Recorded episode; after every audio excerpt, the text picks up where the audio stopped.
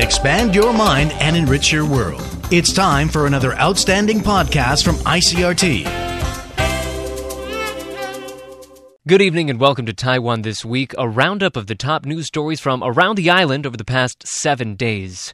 I'm Keith Menconi of ICRT News. Joining me in studio is Gavin Phipps. Gavin, good evening. Good evening. And from the greater Kaohsiung area, we're joined by ICRT correspondent Michael Smith. Michael, how are you doing? Very well. Thanks for having me on.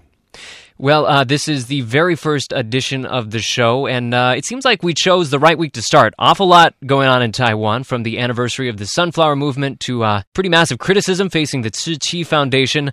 Uh, but we're going to start things off this evening with drought. There's a major water shortage facing the island, and yesterday, you know, with no signs of letting up, the government has announced that it's planning to put in place Phase 3 water rationing. That's to take effect in New Taipei City's Linkou, Banqiao, and Xinzhuang districts and in Taoyuan starting April 1st.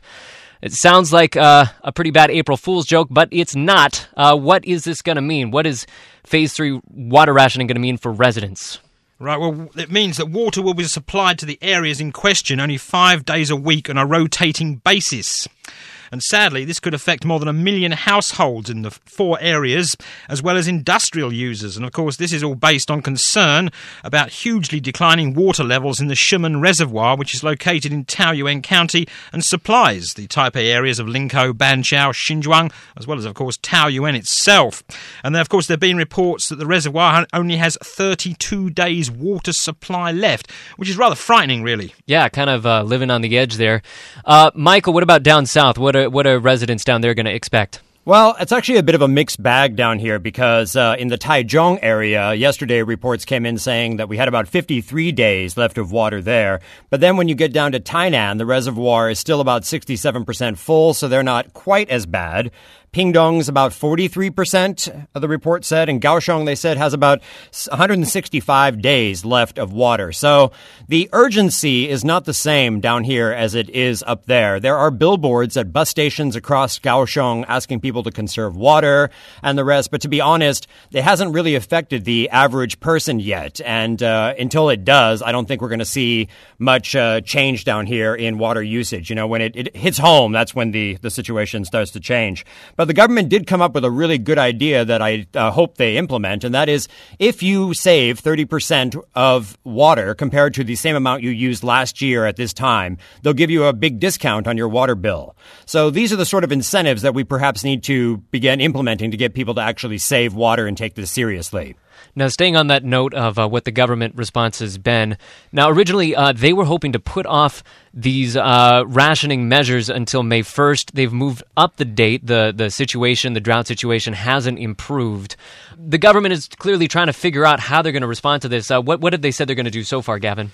Well, of course, they're cutting back on water to industry, but they're cutting back. Industrial consumers will start um, losing 10% of their water supply in the north part of the country, of course and that'll affect some 1,300 industrial consumers. And they've already seen 7.5% decreases in their water over the past couple of months.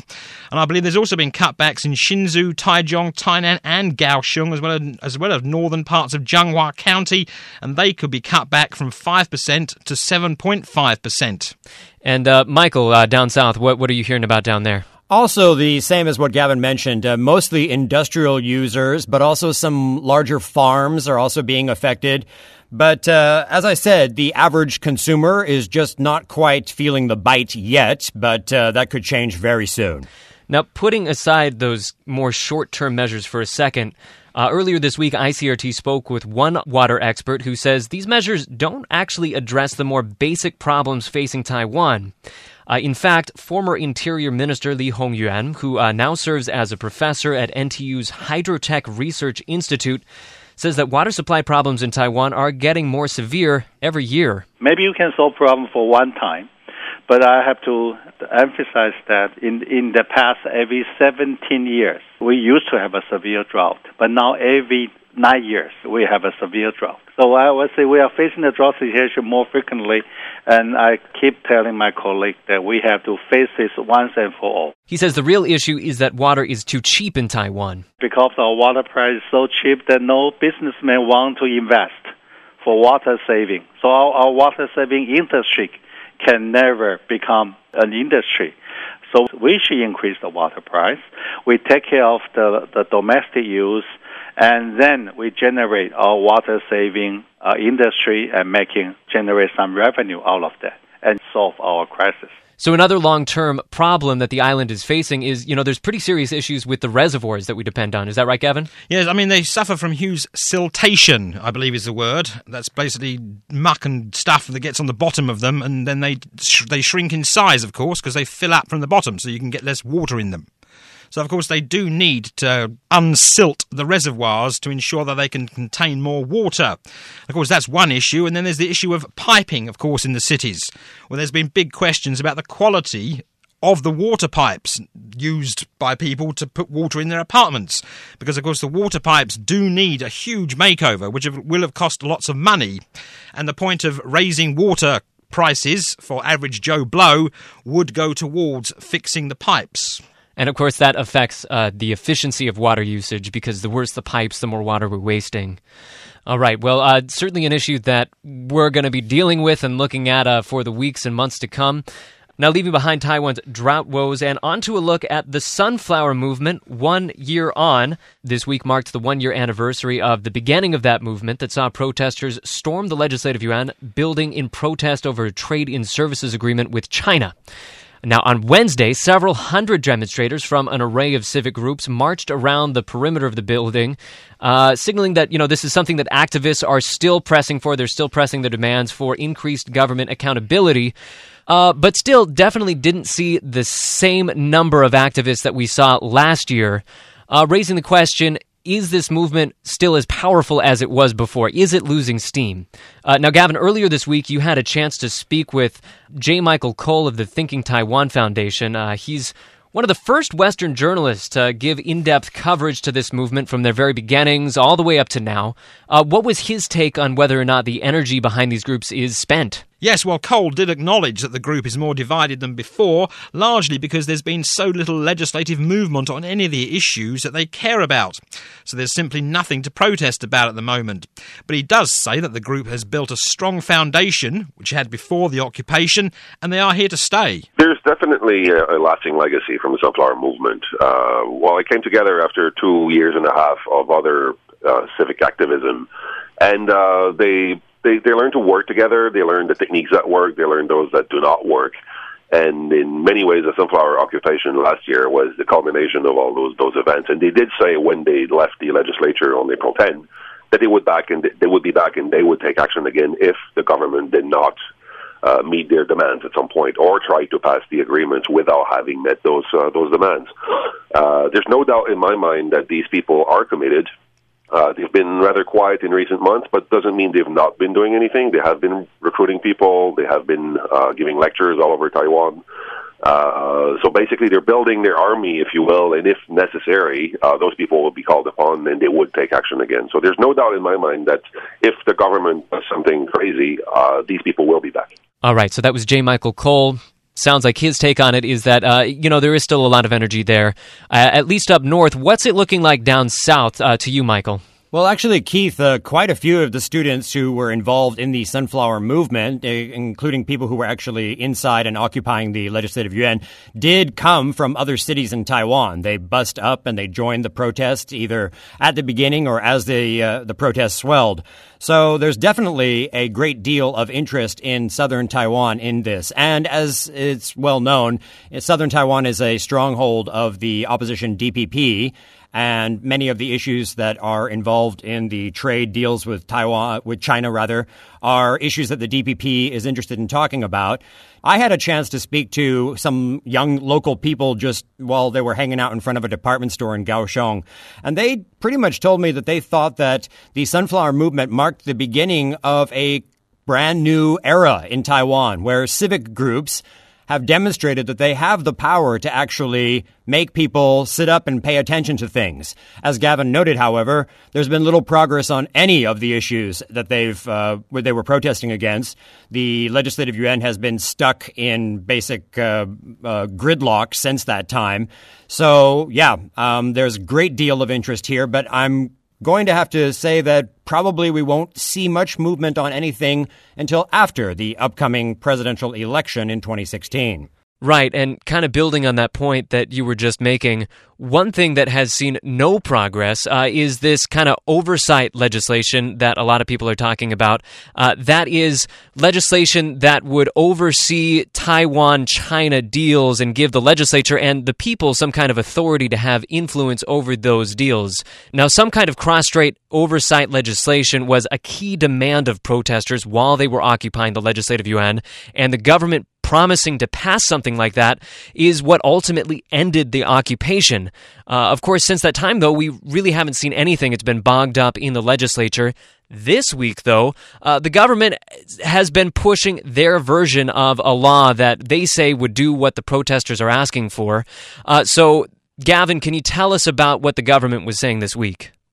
Well, it meant a couple of pushes. The Premier, Premier Mao Chi-kuo, called for lawmakers to act on the bill as soon as possible. Of course, the bill we're talking about is the government's bill, which, of course, the opposition and several civic groups are really against, because, of course, there's been a total of 15 China or called oversight bills given to lawmakers since last year, but the government is sticking with its bill. And in a rather interesting twist, the head of the Mainland Affairs Council, Andrew Hsia, took to YouTube to promote the government's policy, which was, you know, he he branched out to obviously reach the people that the government feels are involved in these civic groups in a rather different way for the government to do things, taking to YouTube. But from what I've heard, at least, uh, still many of these protesters are not very open to these proposals. They don't feel like it's going to give the kind of transparency that they're looking for and the oversight for these laws uh, that they want. No, of course, that go, again, like I said, there's been more than one bill proposed, but the government is sticking with their bill. If, if I can uh, chime in here real quick, uh, another interesting element is that uh, many of the people that I spoke to also reiterated what some of the sunflower protesters were asking for as well. They also want to see the voting age lowered to 18 instead of 20 so that more young people will participate in the nation's political affairs. And also, in the past week, we had a, a group, a, a, civic group, come out and condemn the government for putting the presidential election date on January 16th, 2016, because that falls just a few days before a major exam for a lot of college students. So, if anything, we can say that at least we have uh, begun to see many more young people take part in discussions about politics in Taiwan, no matter which side they happen to uh, uh, support. So the Sunflower Movement, one year on, uh, certainly still leaving ripples in its wake. Next up, we're going to have to move on to uh, Taiwan's biggest charity organization, which has found itself at the center of a series of controversies this week. The Buddhist Compassion Relief Chi Foundation, that is. Uh, has long been known for its global humanitarian work in diverse fields from education to medicine but it's facing growing criticism after it backed away earlier this week from a proposed development project in Neihu that's faced controversy for more than a decade. Now, that announcement came earlier this week. Since then, Taiwanese media has been swirling with accusations on a lot of other fronts, including uh, the foundation's overseas investments, questionable land acquisitions, uh, an alleged attempt to quash bad press. But uh, let's start with that Neihu development project. Uh, Gavin, let, tell us how this controversy got started.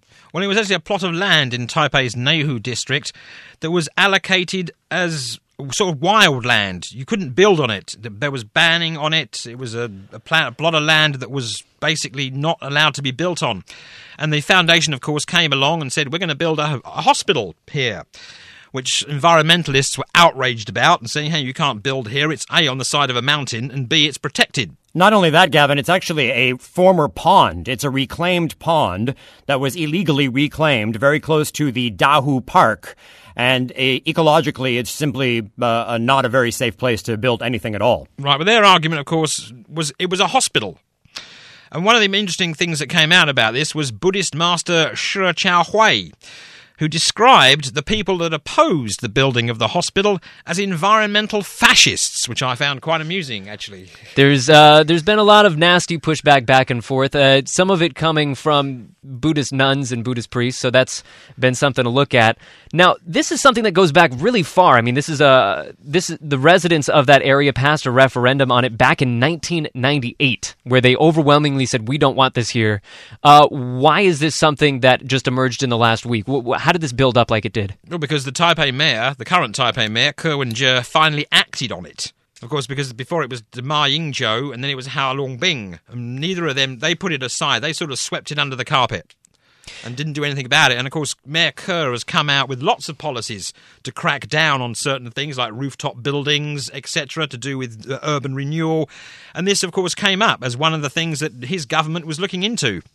Which was no doubt a bit of an embarrassment for the Chi Foundation, all in all, because it's led to more embarrassment, of course, for them. And if I can again chime in here, the uh, ripples are going further than uh, just the Chi movement or, or group itself. Uh, as you well know, the majority religion in Taiwan is sort of a hybrid folk religion of Taoism and Buddhism. And according to a report filed just yesterday, there are 11,000 different registered organizations in the Buddhist Taoist tradition that uh, and that doesn't mean there's just 11,000 temples. There's probably a lot more than that. But these are registered organizations in Taiwan. And each of them is required every six months to sort of file a very simple financial statement of how much they brought in or whatever else. But most of the people that were asked about money, uh, the abbots that run the, the temples or the organizers of the uh, place, said that they don't really have to specify too clearly where the money came from, where they did with it. And parishioners or worshippers themselves, when they come in and they donate to these groups, they also told the media that they have no idea where the funds go. And a lot of them don't seem all that concerned with it. But because of the Tzu Chi issue, the spotlight is now being shown on a bunch of other large temples as well, all across the island, including down here in the south. Right, and of course, the Tzu Chi Foundation has been accused of making investments in rather un-Buddhist areas, such as the tobacco, the gambling, the defence, and the alcohol industries. And of course, that's that supposedly happened in the United States, with the foundation saying, "Hey, that happened in the United States. What happens in the United States stays in the United States, so to speak." Well, and also saying that it's being managed by fund managers over there too in the United States. In the United yes. States, yes. Yeah, and it's it, it's kind of um, uh, it's kind of sad because Tzu had a, a, stellar reputation for such a long time. They were seen as as you know untouchable in a way, and they were the ones who were on the scene uh, when I myself was in Kobe during the earthquake in 1995. They were one of the first relief groups to be on the ground and donating stuff. So for many people that I spoke to here in the South, the fact that they are now being uh, shown to perhaps be yet uh, a little bit uh, shadier than than uh, they had uh, once believed is, is is making a lot of people just feel you know disappointed and, and sad that, that that this is happening. Right, and that might actually be the biggest fallout of all of this is changing perception of one of you know Taiwan's premier charity groups. Uh, so, moving on to our last story today, uh, with a possible, some might say unlikely, but possible trip from exiled Tibetan spiritual leader the Dalai Lama. He said earlier this week that he would be very happy to visit Taiwan. Uh, he made those comments while meeting a group of visitors from Taiwan who told him that some Taiwanese civic groups have launched a petition to invite him to the island. Uh, Gavin, tell us about that petition. Apparently, 50 civic groups have launched this petition, and they're looking to invite the Dalai Lama to Taiwan in July. And the trip just happens to coincide with his 80th birthday. But of course, the Dalai Lama has said that, um, well, maybe you should be a bit realistic because it might not happen. He has been to Taiwan three times previously 1997, 2001, and 2009 when he came to pray for the victims of uh, Typhoon Morakot. But there was all the time after that when he was invited, perhaps uh, technically invited, but the government in the end withdrew that and he did not uh, come to Taiwan. So he hasn't been here since 2009. Right. And so this kind of raises a question that I wanted to put to both of you. Since he was just here in 2009, uh, why, why is this something that is uh, in so much doubt now? What's changed since then? Well, he was rejected, I believe. The fourth trip was in 2012, I believe, when he was rejected. And of course, in 2012, the Ma government was beginning to make major progress, we'll have to call it, with China, signing accords, agreements on various things. And of course, I guess that Ma administration didn't want to sort of irk Beijing with that one.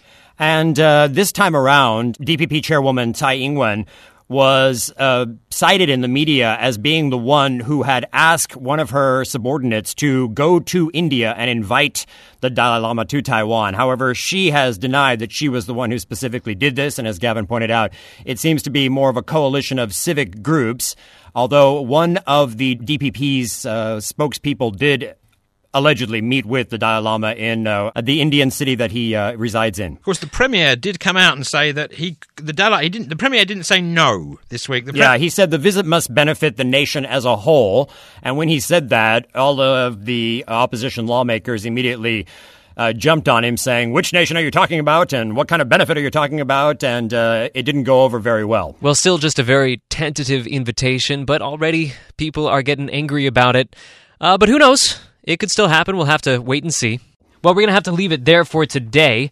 Uh, this is the first installment of the program, but we're hoping to make it a regular thing. Let us know what you think on the Facebook page or our blog. You'll also be able to find this program online at the ICRT website and on iTunes.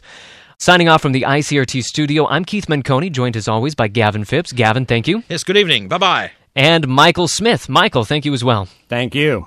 And thank you for listening. See you again next time on Taiwan This Week.